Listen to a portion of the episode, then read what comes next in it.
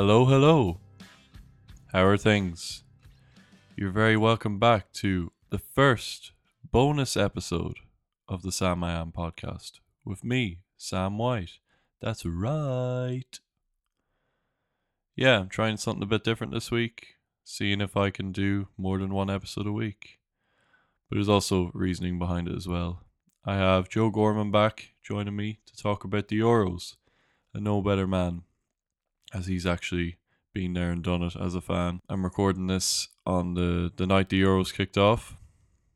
Um, but I didn't actually get to watch the first match because I was too engrossed in an incredible day of tennis between Zverev and Tsitsipas, and then the Djokovic Nadal match, particularly the latter, just unbelievable.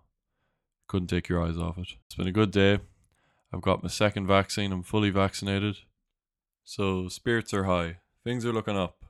So that tees us up very nicely for another chat with Joe Gorman. Enjoy. But Joe, you're very welcome back to the I podcast. I decided that I, I needed to get you on again. Uh, and uh, let's call this a bonus episode. I think I'm going to call it this time. Fantastic. Bonus content. Director's cut. Yeah. Um, but uh, yeah, lots happened since we last spoke. Um, not just in a, in a sporting sense, but uh, you're coming to you're coming to us today from a different country. Last time you were in lovely Ransborough, near Strandhill, and now you're you're across you're across the water. Let's say.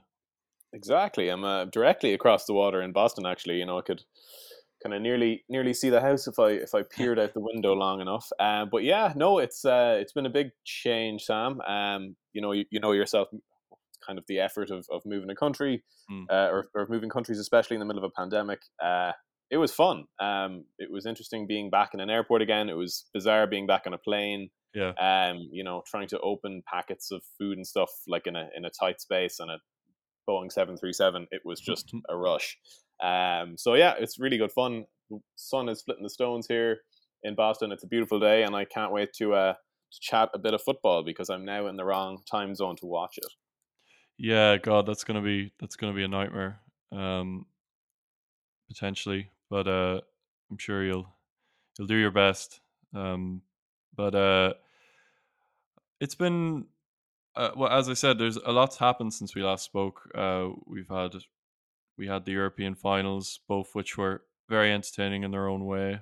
Uh, in terms of the penalty shootout in the Europa League final, which I thought was amazing. Um, It saved the game. It saved the game. The game itself wasn't wasn't it wasn't a classic, but to see a team like Villarreal beat Man United was just fantastic um, for football. My favorite thing about that match, the penalty shootout, was spectacular. Um, like easily the best I've ever seen. Oh, But uh, I, I, I ha- well, you know, apart from say personal affairs, uh, yeah, yeah, yeah. No, I you agree. know, No, I agree. uh, Though. uh, and uh, from a purely technical standpoint, superb.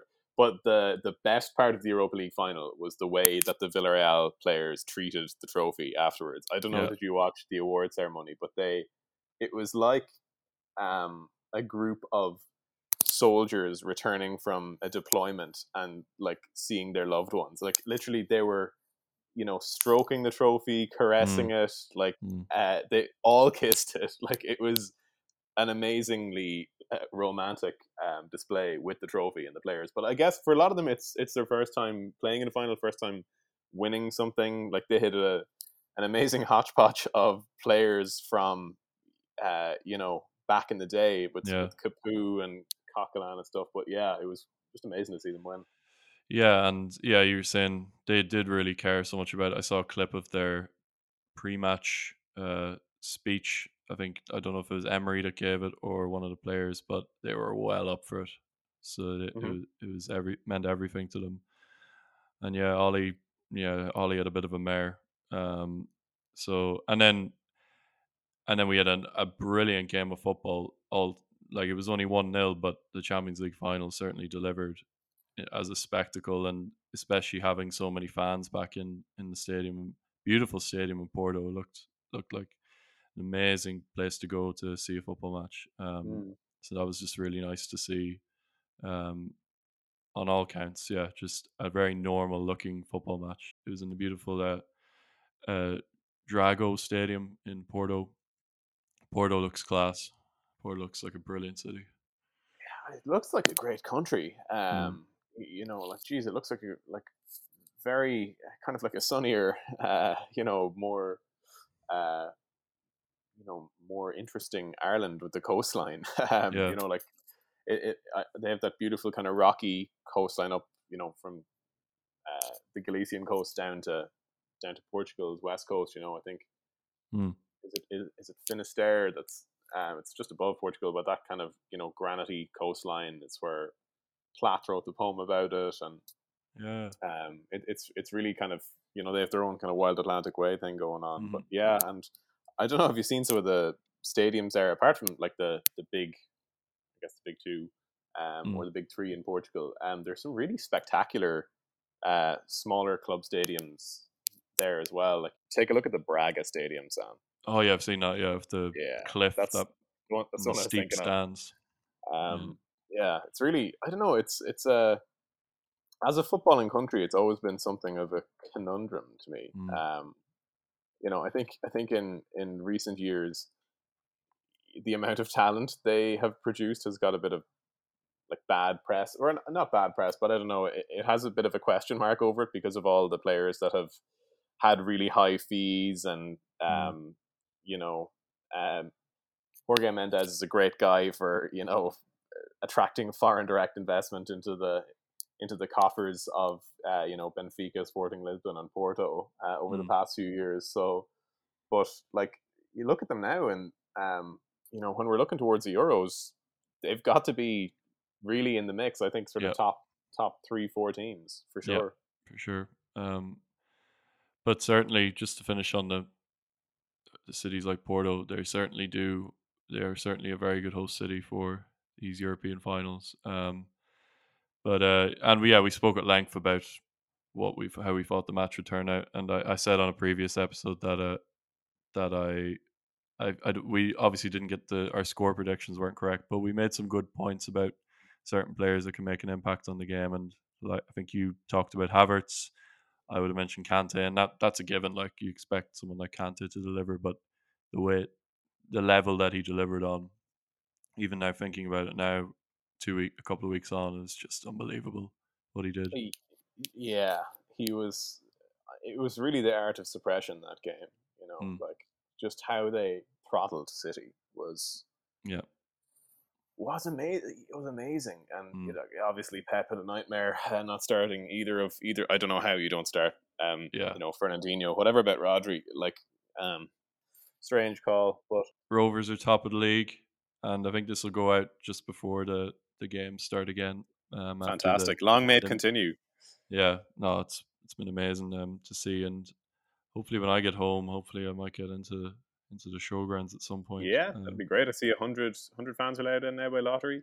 yeah, Um, well, Yeah. I, I mean, yeah, thing with the Rovers, like you, you want to be cautiously optimistic with Mm. everything all the time because you know that like whatever can go wrong will go wrong. But like, Yeah. it's amazing how even if there was like a even going to Tallaght before uh, Rovers play champs, like people had started to believe, Mm. like.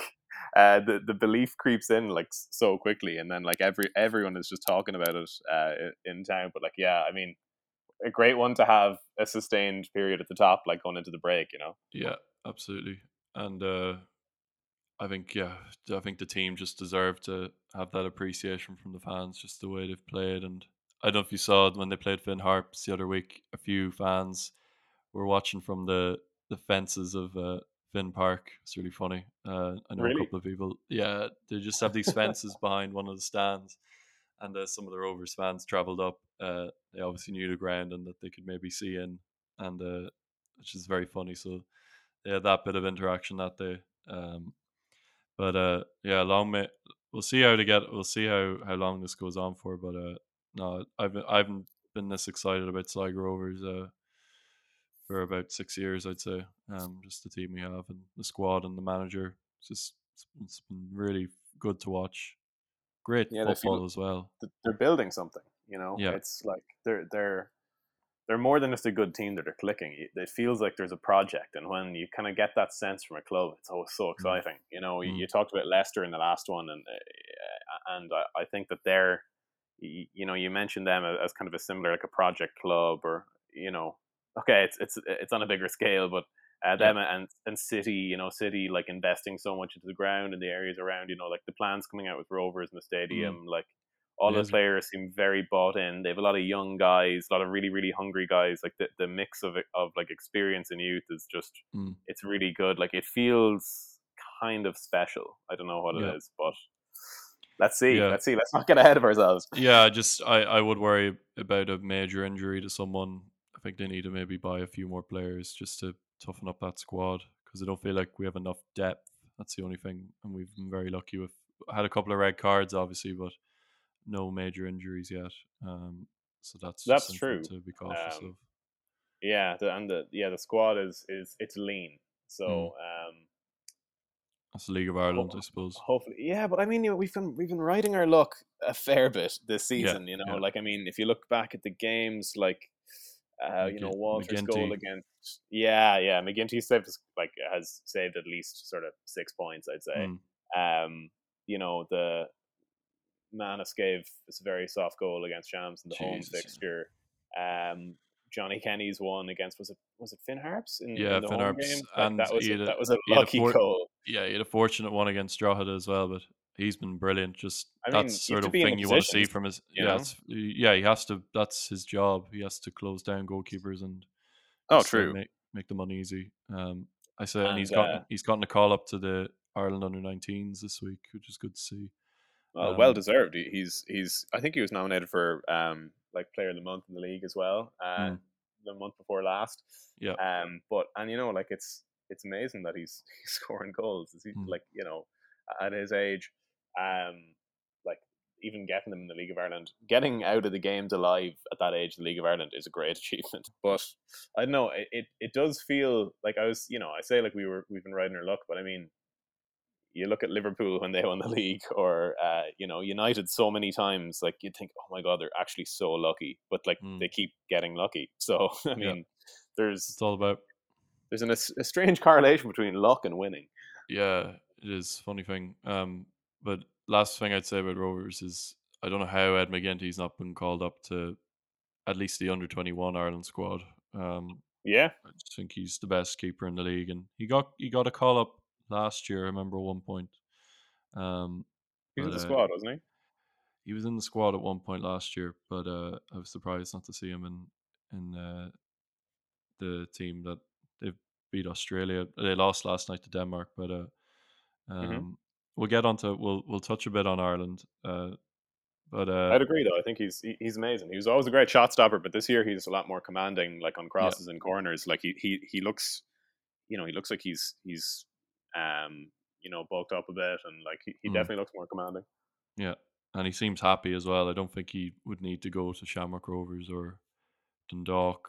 I think he'd be more than happy to stay. He's he with the league leaders. With Yeah, the league leaders, Sam. Exactly. Don't please don't leave. um, but uh, but yeah, this week I was. It's been weird. This week it's I feel it's been like a break, you know, in a lot of ways. From it hasn't been much sport on because after like such a hectic year, I suppose, and especially the last few weeks of uh, as the things we've talked about, and uh, and the aftermath of all that, a lot of managerial departures, which has probably been the most interesting thing the last couple of weeks.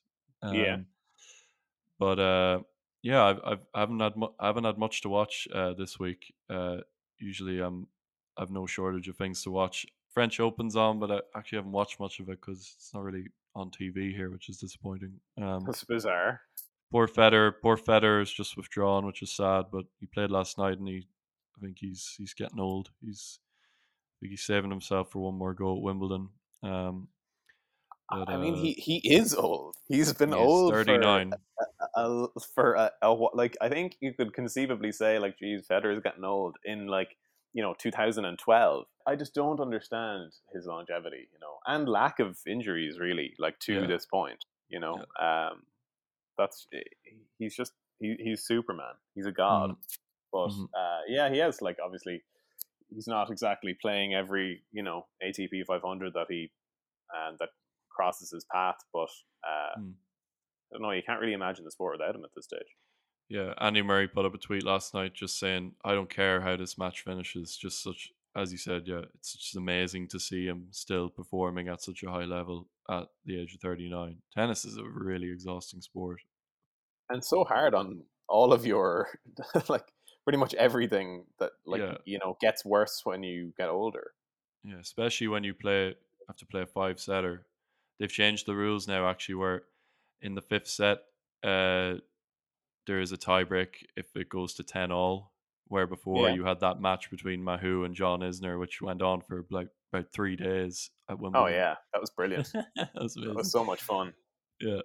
Was- it- Um, it- the- the more tired they got, the better it was because they were just like, how many didn't um, Isner broke the record for like the most aces of all time Yeah. in a game, and Yeah, Mahut yeah, had yeah. the second most after that game. Like they both had like the top two spots after it because they had like hundred plus each. yeah. There weren't many rallies in that game. There's a lot of No, they were just like hammering it, but it was it was great fun. Like I mean, and you know one thing, we you know we talk about sort of uh, Federer and like longevity and stuff like that. I think um, uh, my my mum and my sister are huge tennis fans, and tell me one day that you know if it hadn't been for Nadal, he probably would have won you know four or five French Opens as well. Mm, mm. Um, like he's lost several finals. I think possibly all to Nadal. He's and he's he's been in either the final or the semi, like you know, probably ten times. Um, and lost to Nadal. Like I, I think Nadal has lost twice or something ever. Uh,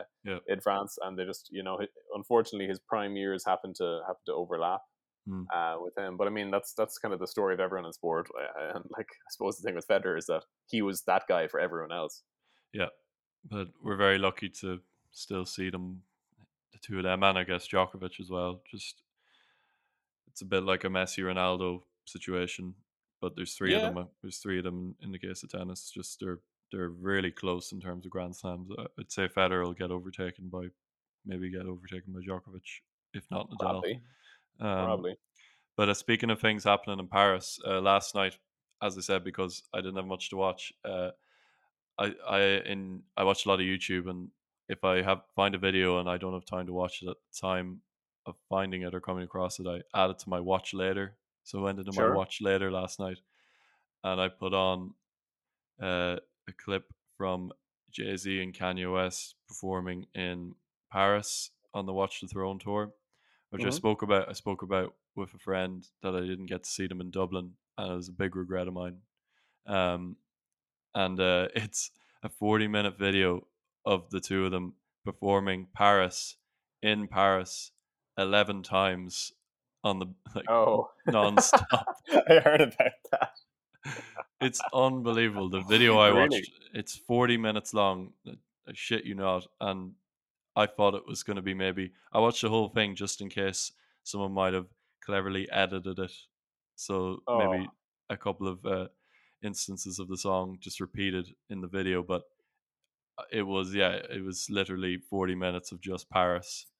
And Man, Jay Z's so funny. He's just like again, and then they just they just they just go again, and they try and mix it up every time by put load making loads of circles, loads of mosh pits and stuff, and really? and Kanye is just trying to uh at the beginning. Uh, he's just saying ha ha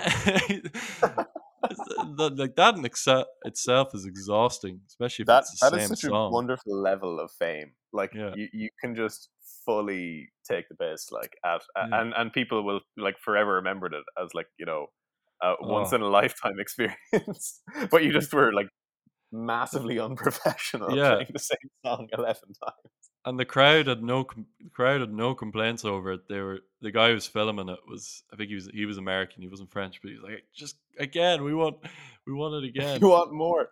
That's like, uh, there, there's such a funny video of Kanye playing um, "Runaway" on tour. I think it's in Melbourne. It's either in Melbourne Right. or Sydney. yeah, and uh, he, he had the uh, the mask on, this like cloth mask. Yeah. And uh, like it looks like he can't see or anything, but he, he Hmm. starts playing Runaway, gets like two and a half minutes into it, and then he like pauses it. He's like, "Wait a minute!" He's like, is it anyone anyone in here? Is it your first time hearing this live? And like a lot of people were like, yeah. And he's like, oh, we're going back to the start. And he just like completely uh, just started messing around with the MPC again and like doing this really big long intro. But like Yeah. he just basically gave everyone the intro twice, which was so great. That's, Um, yeah, he's so random and off the cuff at times. But uh, yeah, that was a it it was really f- amazing to watch that. It was very funny. I was la- I was I've never seen anything like this before in my life, and the crowd after about the eighth time they performed it were just like that shit great, that shit great, that shit great.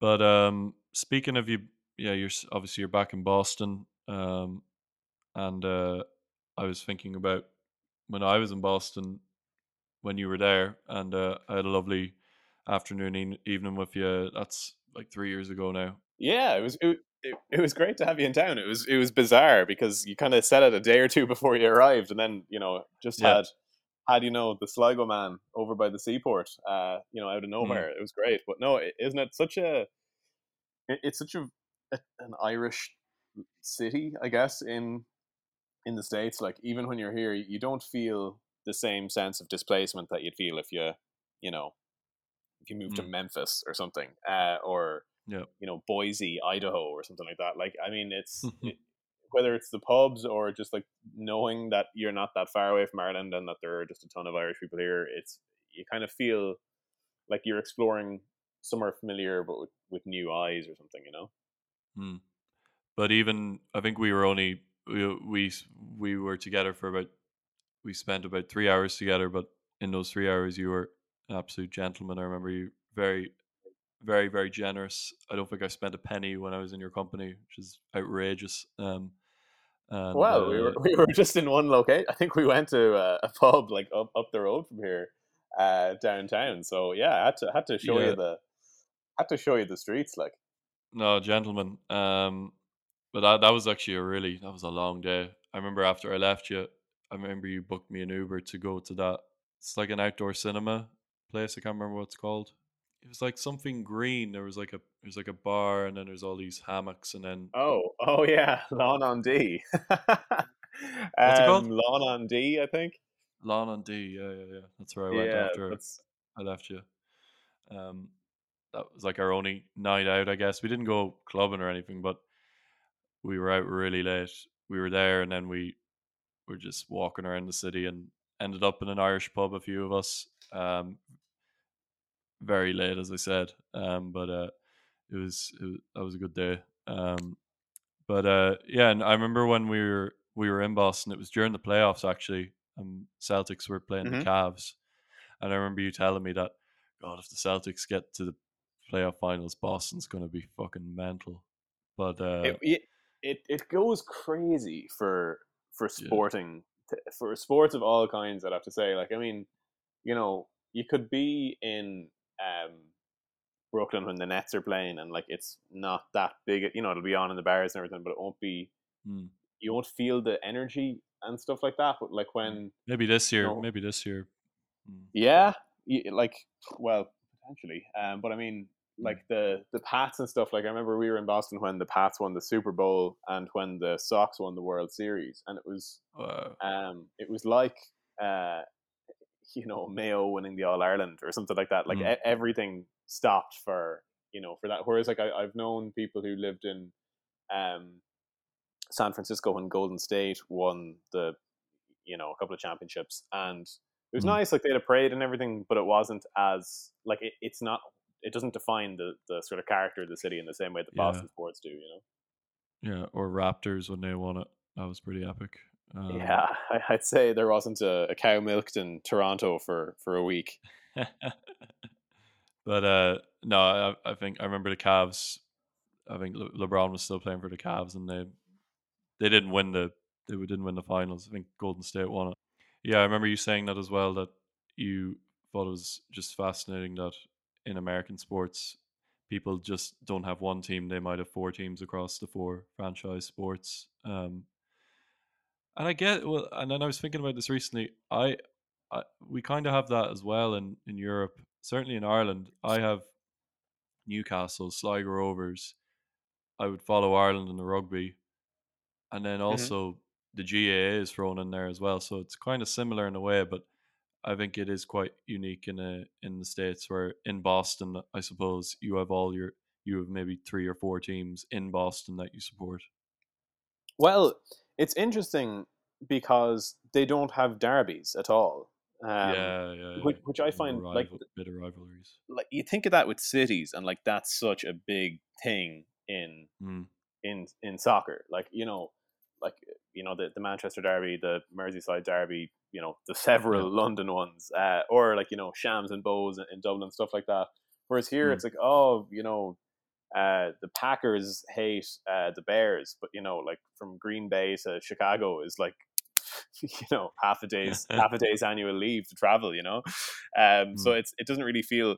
But and you know, in that as well, you, you talk about people having different teams across, across different franchises. They kind of support them for different reasons, in the same way that we would. You know, like Yeah, um, I'm from Sligo, but like you know, I like Munster because my mum is from Cork Sure. and you know supports Munster, and like uh, you know, people are the same with GAA, where they might be you know from Meath, but if their mm. dad is a crazy Mayo fan, they'll probably like you know uh, support Yeah. Mayo, and the same with soccer. Like how many people. Uh, you, you know, obviously, you sort of support your county in Gaelic to an extent, but like rugby might be different, and like, you know, soccer like anything goes. You know, Mm, as as mm.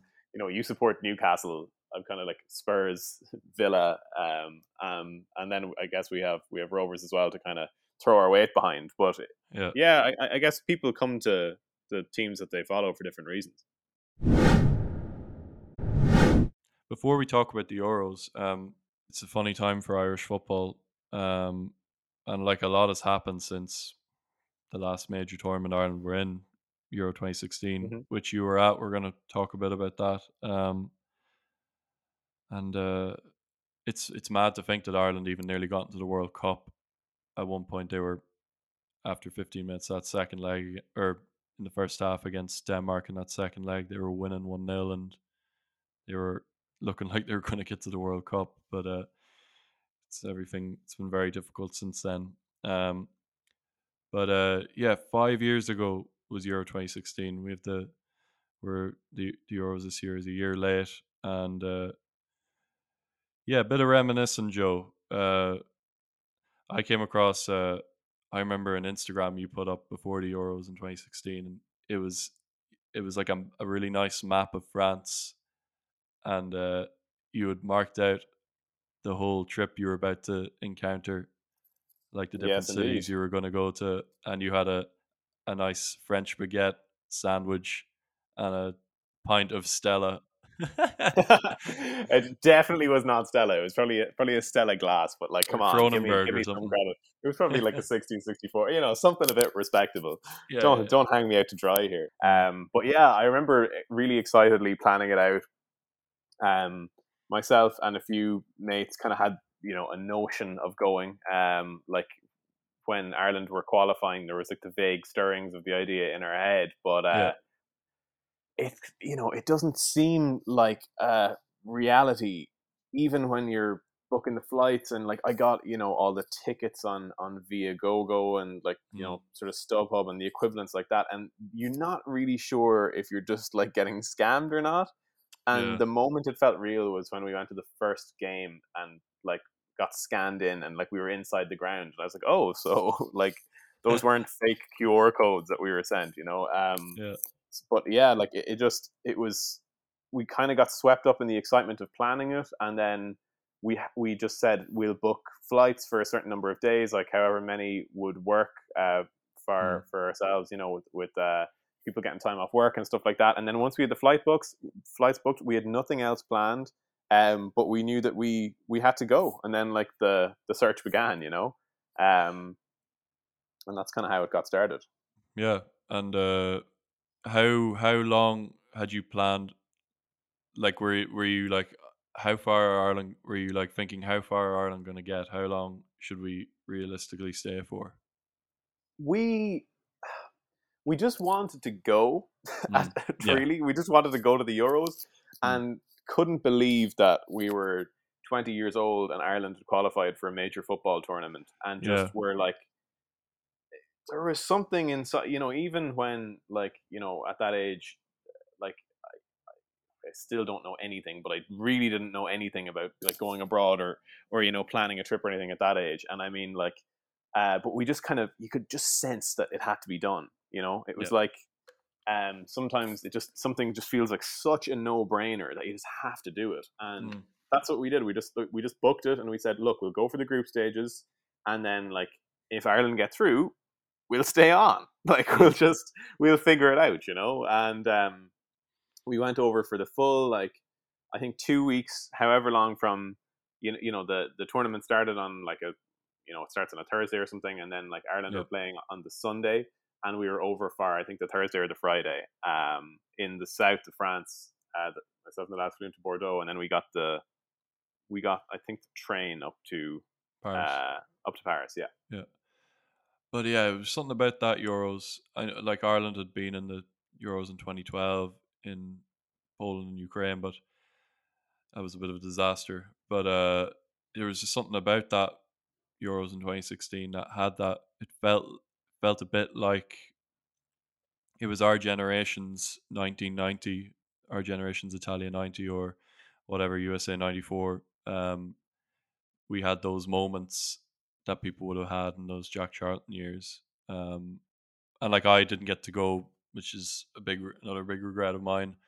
I actually remember watching the Sweden game. I was in Hong Kong um, when the the tournament started. I watched the Sweden game on a hotel computer where we were staying in Kowloon, in Hong, just off mainland Hong Kong- and I was on. Uh, it was with a, a choir from Trinity, and no one else was really interested in it, and so I was watching the game by myself in the hotel.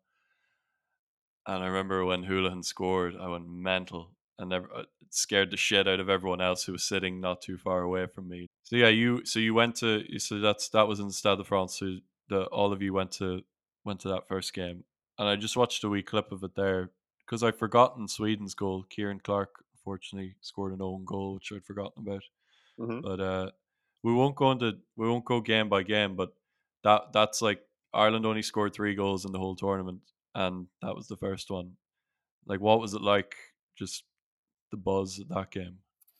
it was phenomenal. Um, we'd had uh, y- you know uh, we'd been out the night before with all the fans and stuff, and like really drinking it in, and like the atmosphere of the Swedes was just so great. Like all Yeah. the, the chanting and like we were singing ABBA with them and everything. Like it was it was outrageous. Uh, like just having a huge street party outside the Moulin Rouge in Clichy, and um, it was just so much fun. Like people dancing on top of like you know people like dancing in trees and stuff like that. Like everyone and not a hint of like bad behavior or like people getting Yeah. stroppy or anything like that. It was all just like totally, you know, just great, great energy, um, really nice vibe around the place. But then we went to the game the next day, and we were kind of like with the with the Swedes and the elevators going up, and we are like, all right, you know, it was fun last night, but we're gonna we're gonna beat you now yeah, yeah, yeah. and uh, went into the stadium and they were you know Ibrahimovic was really like in his pomp like prime prime like premium Zlatan arrogance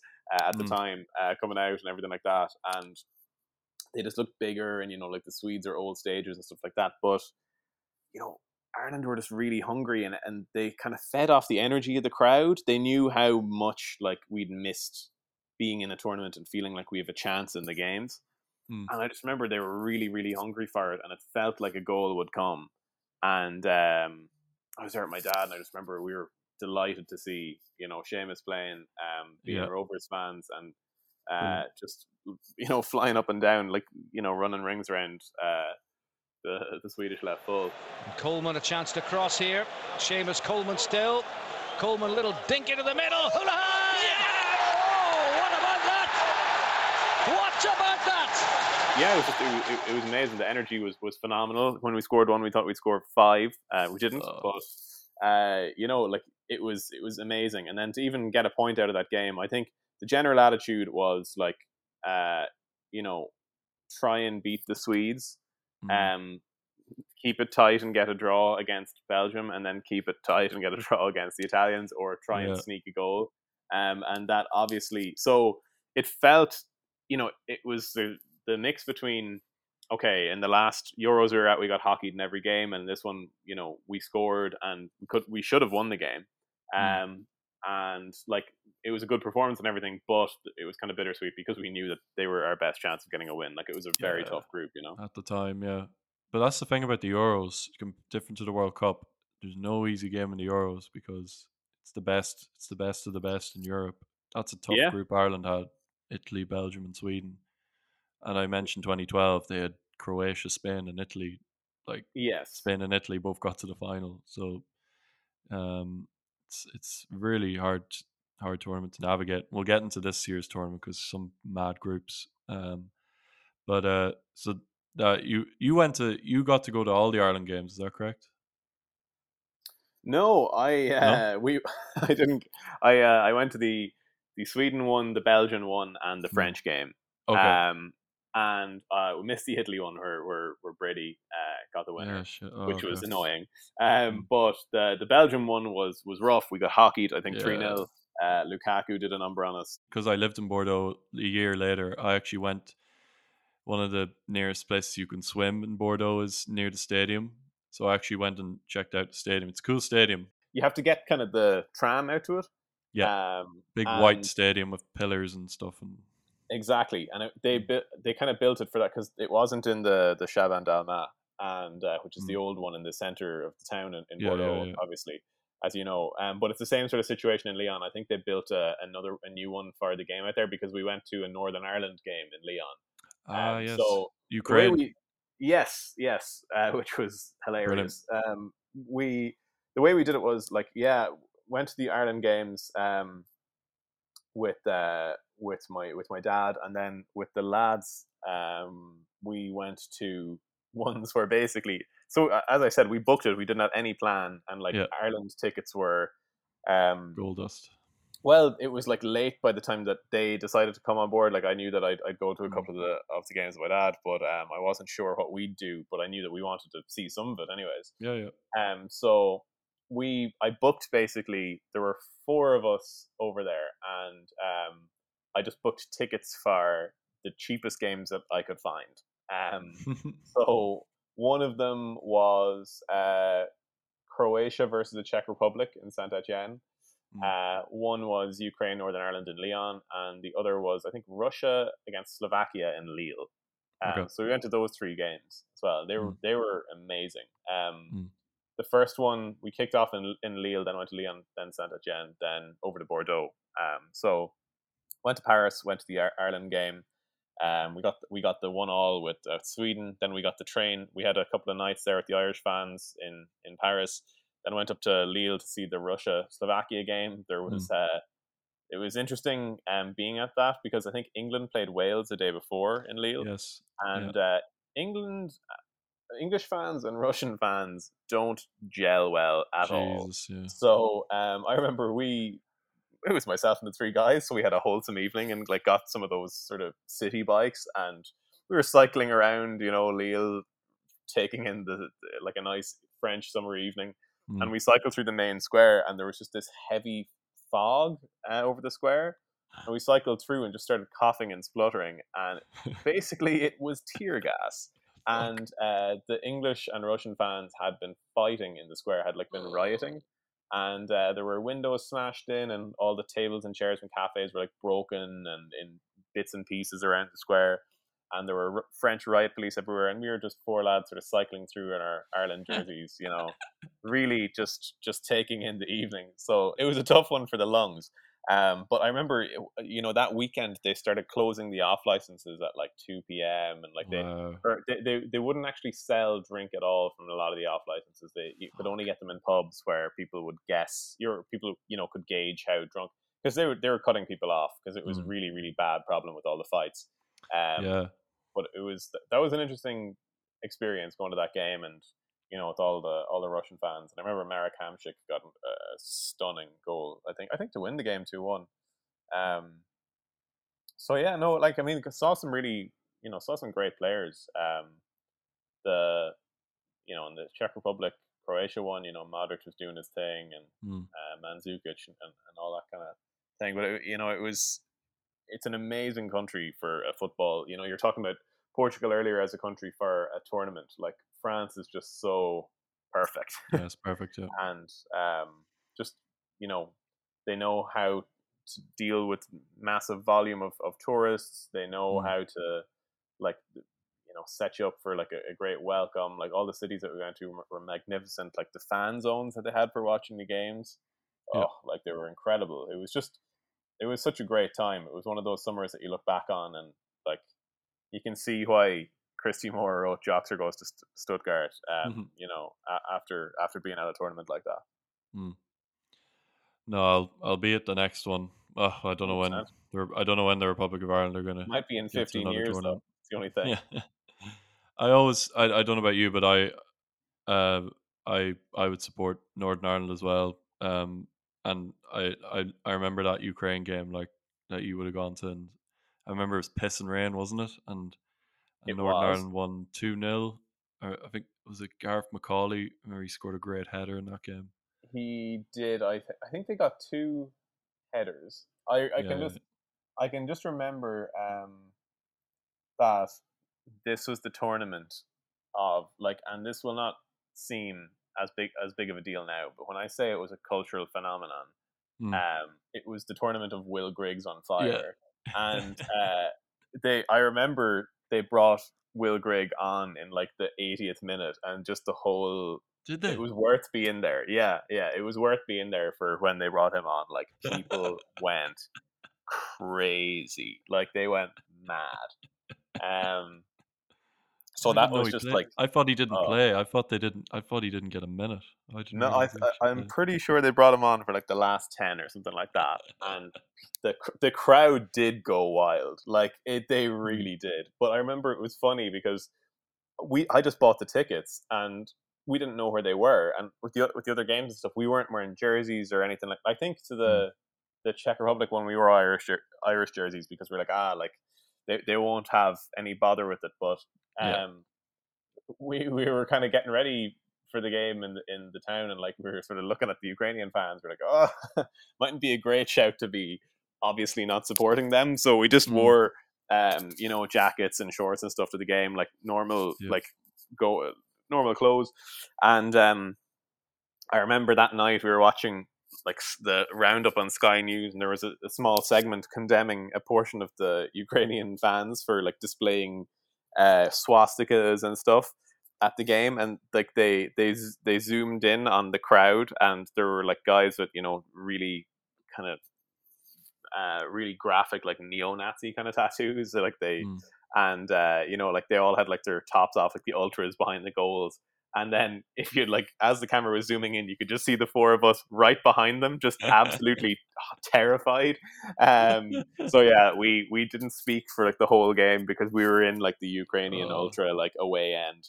Um, but it was it was funny, uh, yeah, being there and kind of we were like, I, I I don't know, it, it was it was interesting seeing that like the the Northern Ireland contingent like travel set you know obviously they're in different cities the republic and stuff like that but Mm. yeah it, it was interesting sort of seeing that that up close and uh seeing will grigg come on yeah i won't forget that for a long time That's a great one. Um, yeah, my granda and uncle, they would have been based in Nice during the tournament, but they went to they went Mhm. to Germany, Northern Ireland, in Paris. I think that was in Paris, and then they also went to the Republic against. They went to the French game as well that you went to. As I said, I was in Hong Kong for the start of the tournament, and then I was back home. I remember I was working in a pub for the French game, and I just we couldn't believe it when Brady scored after two minutes. I remember it was, um, oh and everyone would have been thinking, "Is this actually going to happen?" Um, but unfortunately, it wasn't meant to be. Well, it was right down in front of us, uh, Mm. the penalty, and I remember the ref awarded it. And I was there with uh, I, I was there with Jordan actually, and I remember just thinking, this is just, you know, oh my god, no! Like we we really started to believe, you know, Too early. uh, and I remember it. We went in at halftime, one 0 up. I, I, uh, and uh, I remember we were in the in the bowels of the stadium, and you know, people were getting. It was a really hot day. People were getting bottles of water and beers and everything. and all the fellas in the queue in front of us, there were a load of guys in their forties and fifties, and they're all on their phones, book like changing their flights and trying to book tickets for the for the quarter final. And he and they're they're all like, Jesus, I won't tell the wife about this until we win. And uh, like ev- all of them were just uh, you know keeping the dream alive, uh, you know, extending the holiday for another week or two. They're like, Jesus, the boss will understand. Uh, it's a once in a lifetime opportunity. So, I mean, that was very very funny to see, but uh, unfortunately, they they kind of got us in the long grass, Griezmann and the fellas. Mm. Um, but Duffy got sent off, which I forgot about. Yeah, but I mean, we just melted. You know, it was Mm. it, it was too much. But uh, Literally unlucky, and know, like- metaphorically, I think it was a very warm day in Lyon. well, yeah, well, uh, no, that that that's what I mean. You know, it was Yeah. That was such an obvious thing in the tournament as well. Just that you know we didn't have the legs, we didn't have fitness, um, we Mm. didn't have natural fitness. You know, Hendrick and a couple of you know they were dying after Hendrick, 60, 65 minutes. Um, they were just not able to kind of keep up with. They just weren't at the same fitness level as the other as, as top teams. Um, Mm. you know, the kind of 60, 65, 70 minutes, and then the last twenty would always be a nightmare. Mm. Um, i- at that tournament, but yeah, um, I mean we're unlucky. I think I think if we won that game, we had Iceland. So Yeah, uh, you know, and I remember that's how we were at the time. I think Iceland didn't play until the next day England. yeah, Jesus. they're playing England, but we're like, you know, we were thinking, oh my god, if we beat France, we're going to be playing England in a major knockout game, and like we are all thinking like we're going to batter them, you know, like we're we just like that was the, you know, we are thinking like if if we get them in open ground, you know, uh, then 100 percent we can do them in a one-off game, and yeah, I think I think for 15 giddy halftime minutes, um, the country's collective imagination got away from us. But Jesus. I'm I'm I'm happy it did. It was it was a beautiful thing to experience even for a moment. Brady against Hugo Lloris. Ireland lead in What a start! What a perfect start! Yeah, my I've mentioned my uncle and my granddad going to a couple of games. I just remember there my uncle and his son, my cousin, they went to they went to the Iceland England game because it was in Nice, and as a neutral, that would have been hilarious. Or well, them support. I'm sure they were supporting Iceland, but uh, Yeah. hell. Oh Just- man, I, I the Iceland game was so funny. We were in um, geez, was it Bordeaux? Yeah. Uh, after the you know after the Ireland game, um, really like or no, maybe it was Lyon, um, l- licking our wounds. You know, like Mm. just sad about uh about the dream and everything like that. And then um, yeah, I think no, I think it was Bordeaux in in the city in a in a fan zone and uh, we watched it and obviously like it was just they had the Icelandic commentator on the game the guy who went Nice. crazy and yeah like everyone was going mad and after the game I just remember people started to chant and they were just going Brexit Bre-" and it was shortly after the Brexit vote and everything you know but it yeah, was 2016. yeah it was like the first time I'd heard a Brexit joke and God like I've heard I've heard all of them since but it was just it, it was a hilariously grim watch and then like Mm. Uh, going back afterwards and watching the BBC analysis of the game, and it was like, you know, Shearer, uh, Jenas, and Ferdinand's faces. Yeah, yeah, it was it was great. It was it was really funny. Like uh, Yeah. you know, Schadenfreude on an international level. Um, the last thing I remember, one of the stories I remember you telling me was obviously you you were talking about fan interactions and stuff, and how it was great interacting with Sweden fans, and obviously they're not so good at displays put on by England uh, in certain cities. But uh, I remember you told me a funny story about encountering a couple of Scottish fans, and obviously Scotland didn't quite make it to the Euros that year. They're playing in this this year, which is great. But uh, yeah, would you want to tell that story? You met a couple of Scottish fans on the train somewhere. Oh yeah, yeah. We met. I met. I met Scottish and Finnish people on a train, um, and the Scottish people had were all wearing kilts, and there were four or five of them. We'd had two weird fan encounters. The first was the day before when uh, we met all these English lads. There were nine of them, and they were all dressed as Martin Škrtel. Um, so they all had they all had his jersey, his Slovakia jersey. They're all Liverpool fans. All right. Um, and uh, they all had his jersey, and they all had bald caps on. Oh, yeah, I've seen a photo of that. Yeah. that was that was really good fun. And then the next day we met the Scottish fans in the kilts, and they were just like, "Oh, we go, we like we go to all of these, like, and uh, we just support whoever whoever England are playing against." Mm. And uh, on the same train, like there were a lot of people from Finland. There was a family from Finland, and I remember they were they were all like sweating profusely, and it was about fourteen degrees, and they were saying like, "This is just the hottest day ever." Um, and they were from like the coldest part of northern Finland, and like just even mild weather was just you know ludicrously ludicrously toasty for them. Uh, I think they're from I can't even remember the place, but yeah, it it was funny seeing so many. I, and I remember just being on the train with, with the Scots, the Finns, and ourselves, and you know, I was saying three great footballing nations. You know, um, we should really, we, uh, you know, North Europe gang has to stick together. Um, Mm. But so many like amazing, like that was the Euros when I think more videos went viral of Irish Mm. fans than any other time. You know, it was getting to the Yeah. stage where like people were getting annoyed with how nice they were. Um, like people Yeah. in Ireland were getting like fatigued with these videos of you know fans cleaning up litter and like singing to babies and nuns and like Yeah.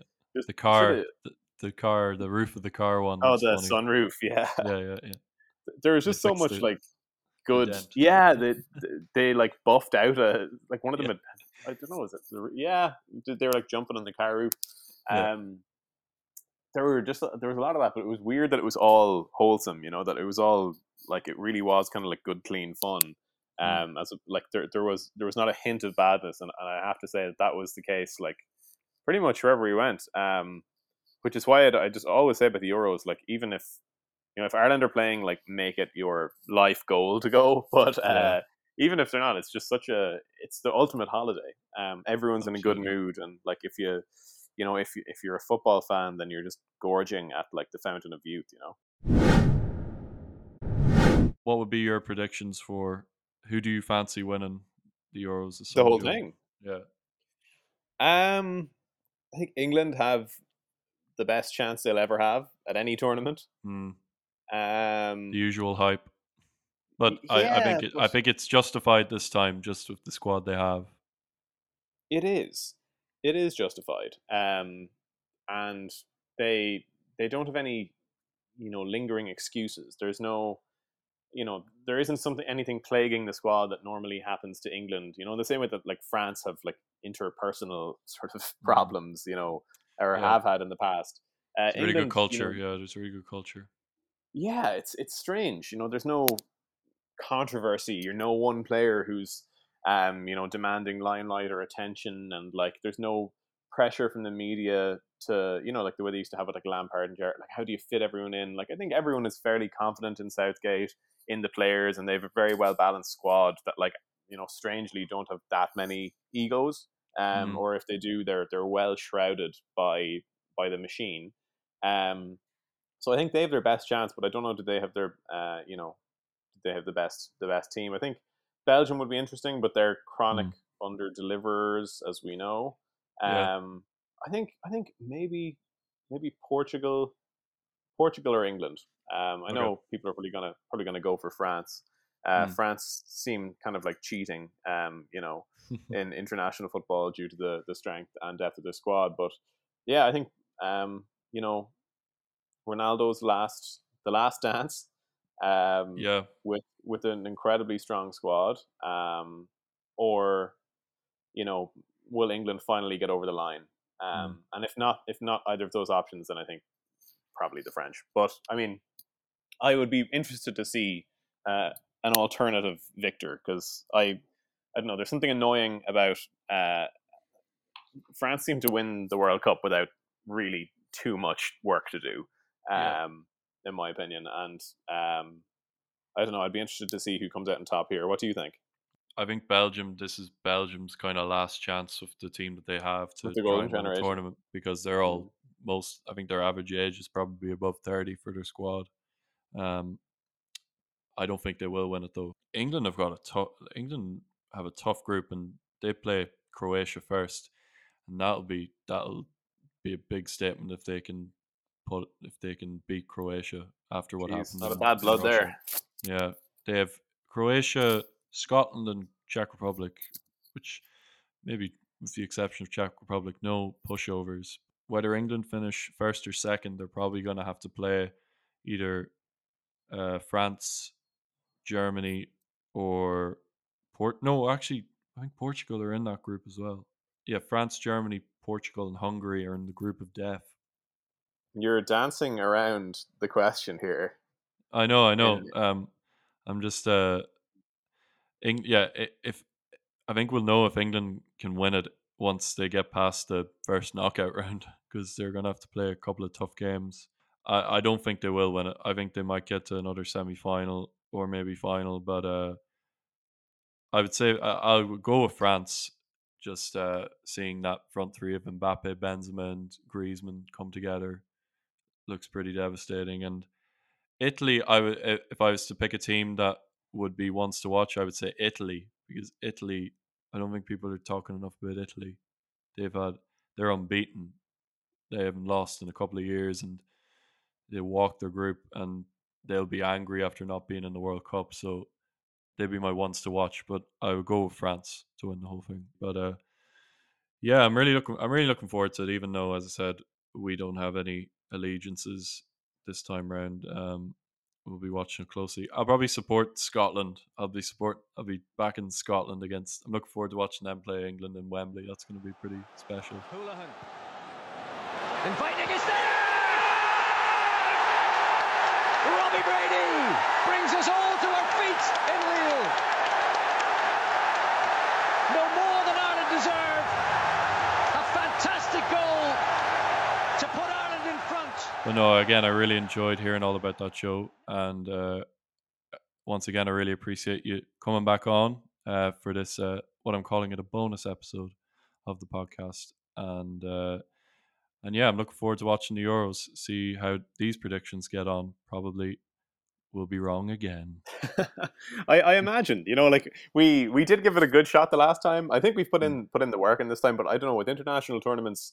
I always feel it's it's more like the last time we were really we had the injury news and we were very tactical and we were talking about like you know whether or not Pep would deploy a striker. Like international tournaments are all about emotion and momentum. You know, uh, it's all about um how a team like I I I feel like it's much more tied to um, hunger and like individual performances, and it's so unpredictable because everything is, you know, it's tied to patriotism and place, and Yeah, you know, it's it's really really of the moment and stuff like that. And that's how you get Croatia getting to a World Cup final, or uh, you know, Portugal beating France on French soil, and Ronaldo cheering them on from the sidelines and stuff like that. So I mean, we could be looking at a a Sweden Scotland final uh, yet, and you know, like I mean, that would really throw the cat among the pigeons. But Yeah, yeah, I mean, like I think we should we can root for the Scots this time around. Uh, Mm. You know, our, our Celtic brethren. But no, I, I really enjoy being back. Thanks a million for having me, and I look forward to seeing how, how things go. And uh, for uh, you know, we can't both be right this time round. So uh, hopefully, neither you know neither of us is wrong. Hopefully, uh, one of us is right. I should say. yeah. Hopefully, yeah. Between those predictions, we might actually have a winner out of those. But yeah, thanks a million, Joe, and I'll talk to you soon. Spot on, Sam. Thanks a million. Nice one.